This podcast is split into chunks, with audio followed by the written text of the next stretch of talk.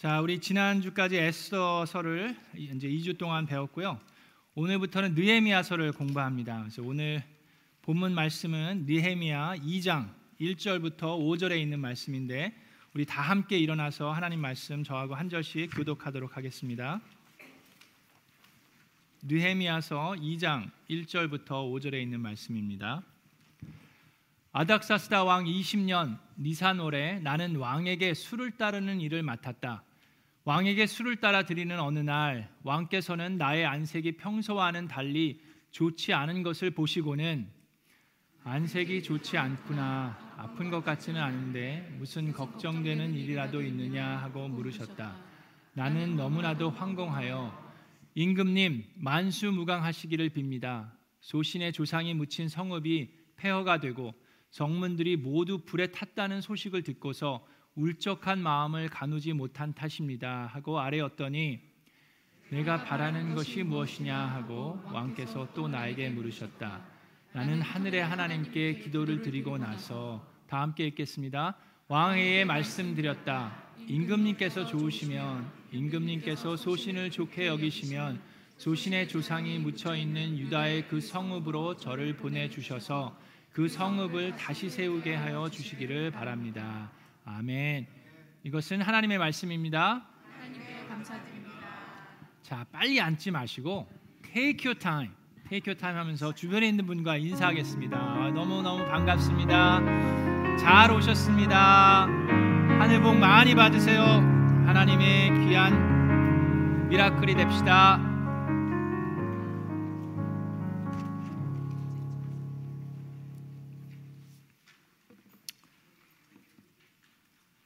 자, 우리는 이제 이스라엘 백성이 70년의 바벨론 포로 생활 하나님의 말씀을 계속해서 예언자들을 통해서 주셨음에도 불구하고 불순종함으로 인해서 하나님께서 이제 회초리를 드셨어요. 그래서 바벨론에서 70년의 포로 생활을 마치고 하나님은 약속을 지키시는 하나님이시기 때문에 이제 3차에 걸쳐서 예루살렘으로 귀환할 수 있는 기회를 주십니다.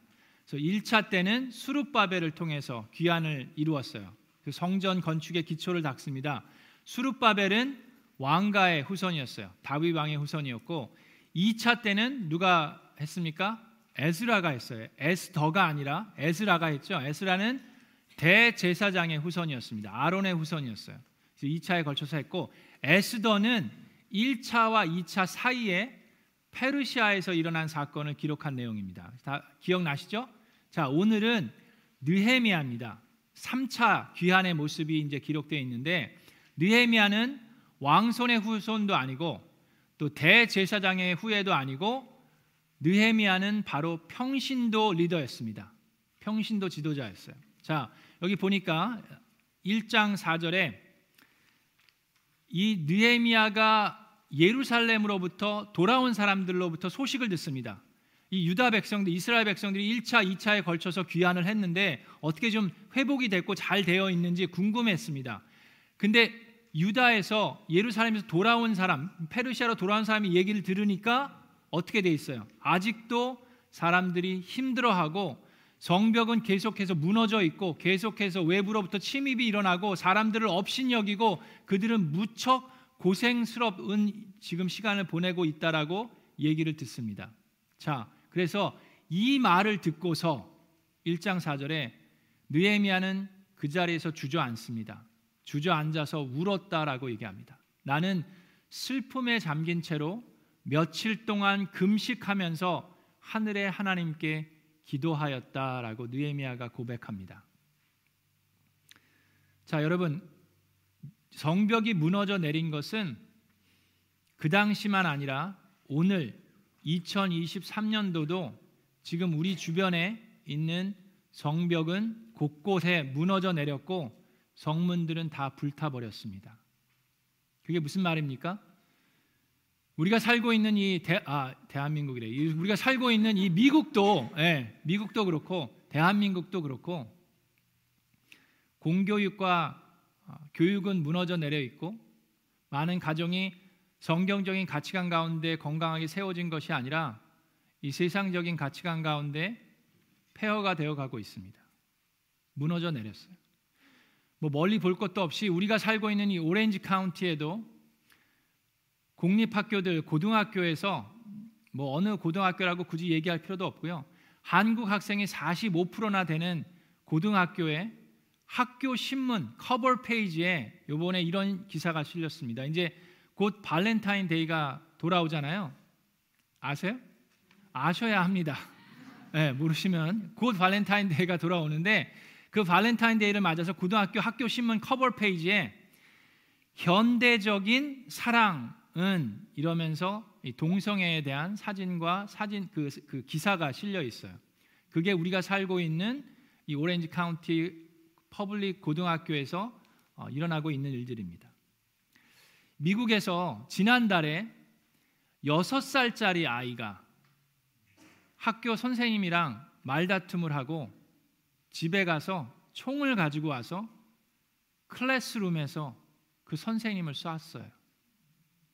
실수로 쏜 게 아니라 아예 작정을 하고 6살짜리 아이가 20대 여 선생님을 클래스룸에서 총을 쏜 일이 일어났습니다. 그럼에도 불구하고 이 나라는 아직도 어떻게 건 컨트롤을 할 수 있는 생각이 없어요.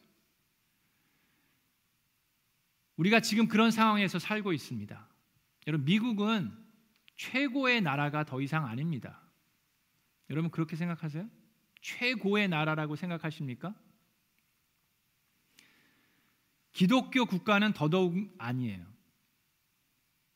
예전에는 그랬던 것 같습니다.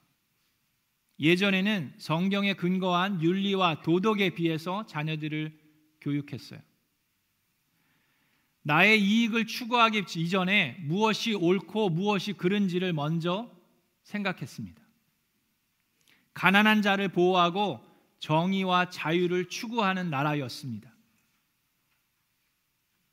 그리고 이 나라가 그렇게 될 수 있었던 것은 모두 다 하나님의 은혜였습니다. 그런데 어느 순간부터 그 은혜와 축복에 우리는 익숙해져 버렸습니다. 그러면서 모든 긴장을 다 풀어 제꼈어요. 바로 그 틈을 타서 사탄과 마귀들은 죽을 힘을 다하면서 그 성벽들을 무너뜨리기 시작했습니다. 그래서 오늘날 우리가 살고 있는 이곳은 이곳 저곳의 성벽이 무너져 내렸고 성문들은 다 불타 버렸습니다. 무척 슬픈 일입니다. 그렇지 않습니까? 그런데 그거보다 더 슬픈 일이 있습니다. 그거보다 우리가 더 두려워해야 하는 것이 있습니다. 우리가 살고 있는 이 나라, 이 땅에 곳곳에 성벽은 무너져 내렸고 사탄과 마귀들이 언제든지 마음만 먹으면 틈을 타고 들어와서 우리를 공격할 수 있고 정문들은 다 불타 버렸는데 그거보다 더 슬픈 일이 있습니다. 그거보다 더 두려운 것이 있습니다. 그것은 바로 그 소식을 듣고도 느헤미야처럼 그 자리에 슬퍼 주저앉아서 금식하며 며칠이고 금식하며 나라와 민족을 위해서 하나님 아버지께 간절히 기도하는 자가 적다는 것입니다. 그것이 더 슬퍼하고 두려워해야 하는 것입니다. 여러분 우리가 한번 솔직하게 생각해 봅시다. 저나 여러분이나 그런 뉴스를 접하면서 그런 소식들을 접하면서 세상에 어떻게 이런 일이 라는 생각은 드는데 그 자리에 주저앉아서 슬퍼하며 이 나라와 이 민족들을 위해서 며칠이고 금식하며 하나님께 울부짖으며 기도한 적이 언제입니까? 저도 말씀을 묵상하고 준비하면서 생각해 보니까 저도 그러지 못했더라고요. 기도하면 저는 여러분들을 위해서 기도합니다. 여러분들 건강을 위해서 기도하고 수술 잘 될 수 있도록 기도하고 여러분들 생업을 위해서 기도하고 여러분들의 자녀들을 위해서 기도하는데 나라와 민족을 위해서 슬퍼 주저앉아 금식하며 기도하지 못했습니다. 우리가 오늘 오늘 말씀의 제목이 무너져 내린 성벽을 재건하자 하는 길에 대한 말인데 느헤미야를 보면서 우리가 어떻게 무너져 내린 성벽을 재건할 수 있는지에 대해서 함께 나누고 배우기를 원합니다. 느헤미야는 보니까 기도를 했어요. 그 소식을 듣고 제일 먼저 기도를 합니다. 1장에 나와 있는 기, 기도문을 보면 그가 했던 제일 첫 번째 기도는 회개의 기도였습니다.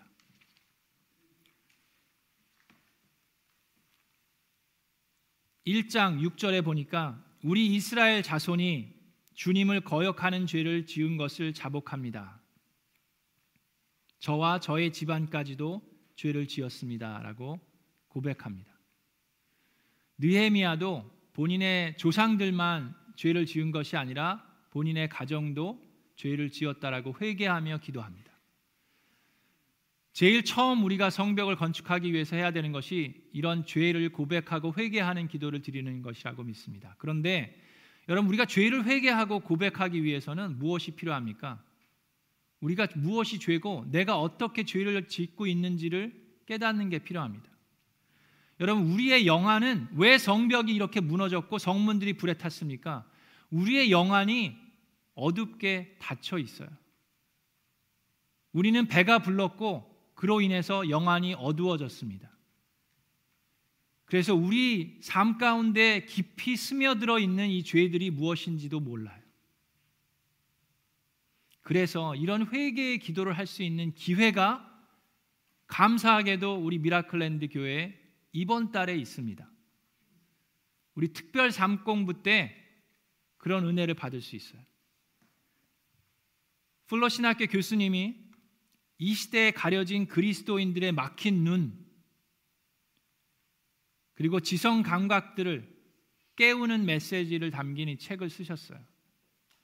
그리고 그 안에 여러 가지 죄악들에 대해서 우리가 어떻게 그 가운데 살고 있는지를 알려주는 그 메시지를 전하실 겁니다. 시기심. 여러분 마음속에 시기심이 있습니까? 없습니까? 없다고 생각하는 분들이 꼭 들으셔야 돼요. 있다고 생각하시는 분은 당연히 들으셔야죠. 아멘? 맞는 얘기예요. 허영심, 분노. 여러분 왜 이렇게 화를 내고 분한 마음이 듭니까? 알아야 합니다. 왜 내가 나태하고 탐욕과 탐심이 있는지. 그래서 제가 이 교수님하고 어저께 좀 연락을 주고 받았는데 우리 성도님들이 이걸 꼭 들어야 되겠다는 마음이 있었어요. 그래서 부득이한 경우 대면으로 참여하실 수가 없는 부득이한 경우에 계신 분들은 줌으로 온라인으로 들으실 수 있게 허락을 받았습니다. 할렐루야. 그런데 여러분 그렇다고 해서 집에 누워 가지고 한쪽에서는 테레비를 틀고 한쪽에서는 후라이팬을 뭐 멸치를 볶으면서 틀어놓고 아 그러실 수도 있을 것 같아서 여러분들을 위해서 줌으로 하지만 여러분들이 화면을 키셔야지만 하실 수 있게 하겠습니다. 그래서 여러분들이 뭐 직장에서 뭐 가게에서 일하시면서든 집에서든 괜찮아요. 화면을 트시고 하실 수 있는데 가급적이면 나오셔서 대면으로 참여하시는 것이 훨씬 더 좋겠죠. 네, 그래서 여러분들 이 기회를 놓치지 마시기 바랍니다. 그래서 우리가 정말로 이 죄를 자백하고 회개할 수 있는 귀한 기회가 되기를 주님의 이름으로 축원합니다. 자, 이 무너진 성벽에 대해서 느헤미야는 죄를 자백하고 회개하는 기도를 드렸고 그 다음에 시간과 장소를 초월하는 기도를 드렸어요. 그게 무슨 얘기입니까? 자, 1장 1절은 그 20년 기슬월이라고 돼 있고 2장 1절에는 나산월이라고 돼 있습니다. 자, 그래서 1장 1절 그 소식을 듣고 기도하기 시작한 때부터 2장에 있어서 왕에게 그 간구를 할 수 있는 때까지는 한 4개월에서 4개월 반의 시간이 지났다는 걸 우리가 말씀을 통해서 알 수 있습니다. 자, 그러면 4개월 동안 그는 열심으로 나라를 위해서 금식하며 기도를 했어요. 뭐 4개월 내내 금식했다고는 할 수 없겠지만 금식하며 기도를 했습니다. 자, 그렇게 된 다음에 왕에게 술 관원이니까 이제 음, 음료수를 가지고 가서 이제 왕에게 드릴 수 있는 기회가 됐는데 왕이 느헤미야의 안색을 보고 이제 감을 잡아서 뭐 뭔가 좀 색다르 이상해요.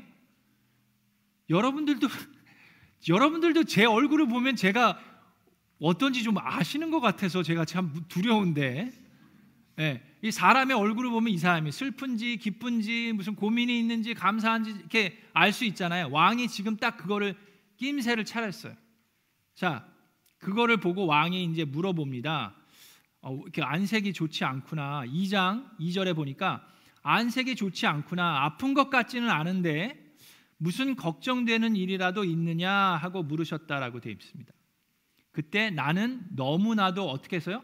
황공하여라고 그러는데 개혁 개정에는 그때 내가 크게 두려워하여라고 되어 있습니다. I was very much afraid라고 되어 있는데 왜 그러냐면 지금 페르시아의 왕이에요. 왕 앞에 신하들이 나아갈 때는 거기서 어두운 기색이나 우울한 표정을 짓고 왕 앞에 나아가는 것은 큰 죄입니다.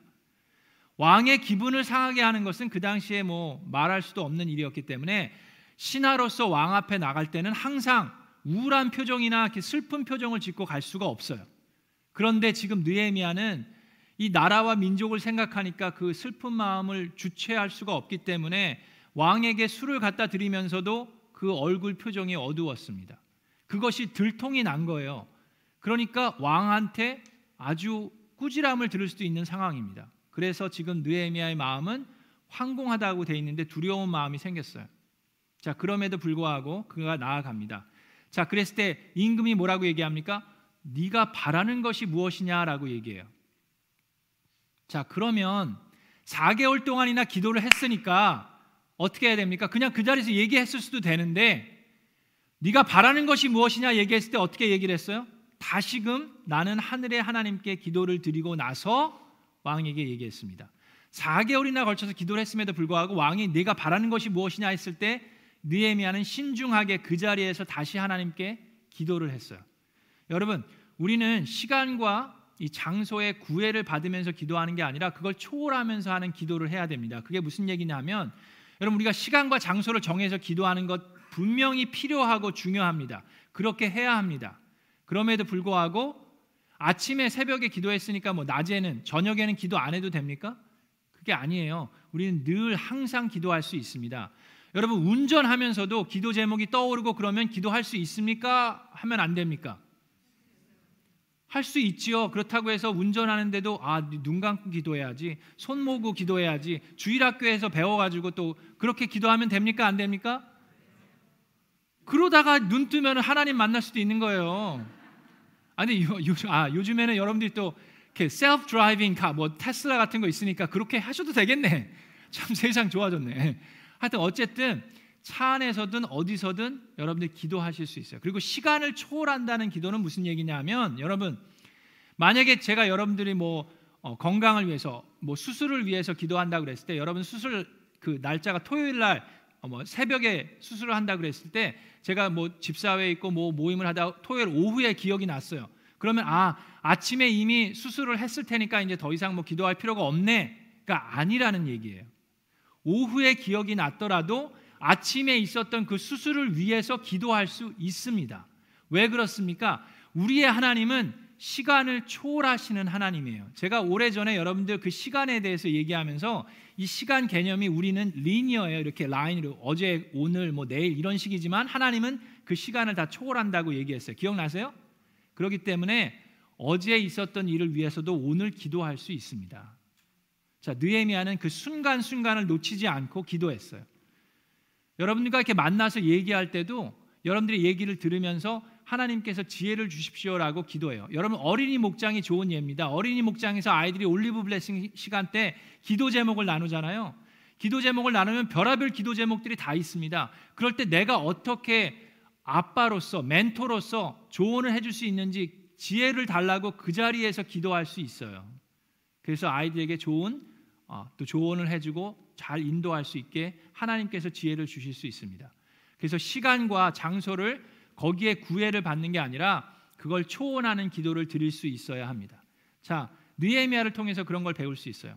자, 그런 다음에 하나님께서 또 응답해 주실 때 우리는 겸손한 마음으로 그 기도 응답을 받아야 합니다.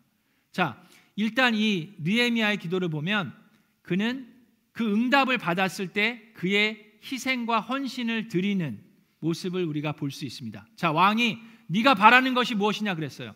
왕이 지금 너가 어떻게 감히 왕 앞에 나오면서 그런 슬픈 표정을 하고 나오느냐라고 꾸짖은 것이 아니라 네가 바라는 것이 무엇이냐라고 물어봤어요. 이 페르시아의 왕이 그렇게 얘기하는 거면 원하는 거 있으면 다 들어주겠다는 얘기입니다. 그 얘기는 뭐예요? 느헤미야는 이미 신임을 많이 받았다는 얘기입니다. 왕한테 잘 보이고 있다는 얘기예요. 그때 만약에 지난주에 배웠던 하만 같은 사람이었으면 어떻게 무엇을 요구했을까요? 돈을 더 달라든지 명예를 더 달라든지 나를 더 높은 위치에 올려달리 뭐 그런 거 했겠죠. 여러분 같았으면 어떤 걸 구했을까요? 저 같았으면 여러분들이 그렇다는 건 아니지만 많은 분들이 이런 상황에서 지금 나의 백성 나의 민족이 지금 성벽이 무너지고 어려운 가운데 있고 정말 고생하고 있는데 이런 상황에서 왕이 나에게 네가 바라는 것이 무엇이냐라고 얘기했을 때 많은 사람들이 어, 임금님 다른 사람들을 좀 보내주십시오. 가서 성벽을 좀 건축할 수 있게. 저는 여기서 술 관원으로 왕을 모셔야 되니까 다른 사람들을 좀 좀 더 보내주십시오. 1차, 2차 갖고 안 되는 것 같은데 3차에 좀 더 보내주십시오. 라고 얘기했을 수도 있었을 것 같아요. 그리고 거기 성문을 지어야 되는데 나무들이 좀 필요하고 이 자재들이 필요하다고 그러는데 임금님 국고를 좀 털어서 조금 더 후원해 주십시오. 라고 얘기했을 것 같아요. 뭐 그랬을 수 있을 것 같아요. 그런데 느헤미야는 어떻게 얘기합니까? 나를 보내 주소서라고 얘기합니다. 그는 페르시아의 술 관원이면 아주 높은 고직에 있는 사람이에요. 더 이상 바랄 게 없을 정도로 풍요로운 삶을 살고 있었음에도 불구하고 나의 희생을 응답으로 하나님께 드렸습니다. 그것이 느헤미야의 기도였어요. 만약에 느헤미야가 예루살렘으로 돌아가지 않았다면 성벽이 제대로 지어졌을까요? 하나님께서 다시 느헤미야와 같은 마음을 가진 사람을 찾기 이전까지는 그 성벽을 다시 짓기 어려웠을 거라고 생각합니다. 그리고 그 기간이 얼마나 지났을지 몰라요. 수개월, 수년, 수십 년이 됐을 수도 있습니다. 근데 니헤미야는 그 소식을 듣고 나를 보내 주소서라는 희생을 하기 시작했어요. 그리고 그 응답을 받은 것 그래서 그냥 요구를 하는데 그냥 요구하는 게 아니라 저를 보내 주시고 그 문들을 만들어야 되는데 그 문을 만들 수 있는 나무 재료들을 얻을 수 있도록 그 친필로 좀 편지도 써 주시고 여기서부터 거기까지 가는데 좀 안전하게 갈 수 있도록 그 친필로 그 곳곳에 있는 사람들에게 왕이 쓴 편지를 가지고 갈 수 있도록 도와주십시오. 했을 때 왕이 군사들까지 같이 보내, 보냅니다. 안전하게 도착할 수 있도록. 그렇게 됐을 때 자, 느헤미야가 이렇게 이야기합니다. 2장 8절에 이런 말을 합니다. 나의 하나님이 선하신 손길로 나를 잘 보살펴 주셔서 왕이 나의 청을 들어 주었다. 자, 뭐라고요? 내가 그동안 왕에게 신임을 많이 쌓았기 때문에 이런 일이 있었다라고 얘기했어요? 아니에요. 내가 그동안 성실하게 일했기 때문에 이런 일이 있었다라고 얘기한 것이 아니라 뭐라고요? 나의 하나님이 선하신 손길로 나를 잘 보살펴 주셔서 왕이 나의 청을 들어 주었다. 여러분, 여러분 삶 가운데 우리가 세겹지를 통해서 기도 제목도 응답받은 것이 곳곳에 있습니다. 그것은 하나님 앞에 간구하는 이들에게 후하게 주시기를 원하는 은혜로운 하나님의 성품 때문인 줄로 믿으시기를 주님의 이름으로 축원합니다. 우리가 그래서 조심해야 되는 게 내가 기도해서 하나님이 들어준 거야가 아니라 우리의 기도를 들으시고 후하게 주기를 원하시는 하나님의 은혜로운 성품 때문에 기도 응답을 받는 것임을 우리가 명심하고 하나님께 감사드리고 하나님께 찬양하는 저와 여러분 되기를 주님의 이름으로 축원합니다. 느헤미야는 그런 사람이었어요. 기도 응답은 하나님의 은혜임을 이야기했습니다. 자, 그리고 느헤미야를 통해서 우리가 알 수 있는 것은 마지막으로 서로 힘을 합쳐서 세워 나갔습니다. 느헤미야 3장을 보면 이제 도착해서 성벽을 짓고 성문을 만드는 것을 얘기하는데 사람들의 이름이 쭉 나옵니다. 3장 전체에 걸쳐서 누가 어느 문을 지었고 누가 어느 벽을 만들었고 그들의 이름이 다 기록되어 있어요. 그냥 우리 같았으면 뭐 어? 서태지와 아이들처럼 느헤미야와 아이들 뭐 그렇게 하고 그냥 그냥 확 넘어갔으면 됐을 것 같은데 그러지 않았어요. 일일이 다 그들의 이름과 그 어느 문을 했는지 하나님께서 성경 말씀에 기록하게 하셨습니다. 얼마나 큰 영광입니까? 예루살렘의 성문을 만드는 일에 나와 내 가족이 참여하고 함께 할 수 있었다는 건그그 사람들에겐 더더군다나 더, 더 없는 큰 영광이고 축복인 줄로 믿습니다. 자, 그런 일들이 일어났어요. 자, 여러분 지난주에 제가 미라클 칼럼 쓴 거 읽으셨습니까? 뭘 썼어요? 요번 주에는 우리가 이제 돌아가면서 한 달에 한 번씩은 우리 교육자님들이 쓰시기 때문에 오늘은 김세원 전사님이 찬양에 대해서 쓰셨습니다. 여러분 꼭 읽어보세요. 지난주에 제가 뭐라 그랬습니까? 봉사하는 것, 이 섬기고 헌신하는 것은 우리 모든 성도들에게 큰 축복입니다라고 얘기를 했어요. 기억나세요? 읽어보세요. 네, 아직 안 읽으셨으면 꼭 읽어보시기 바랍니다.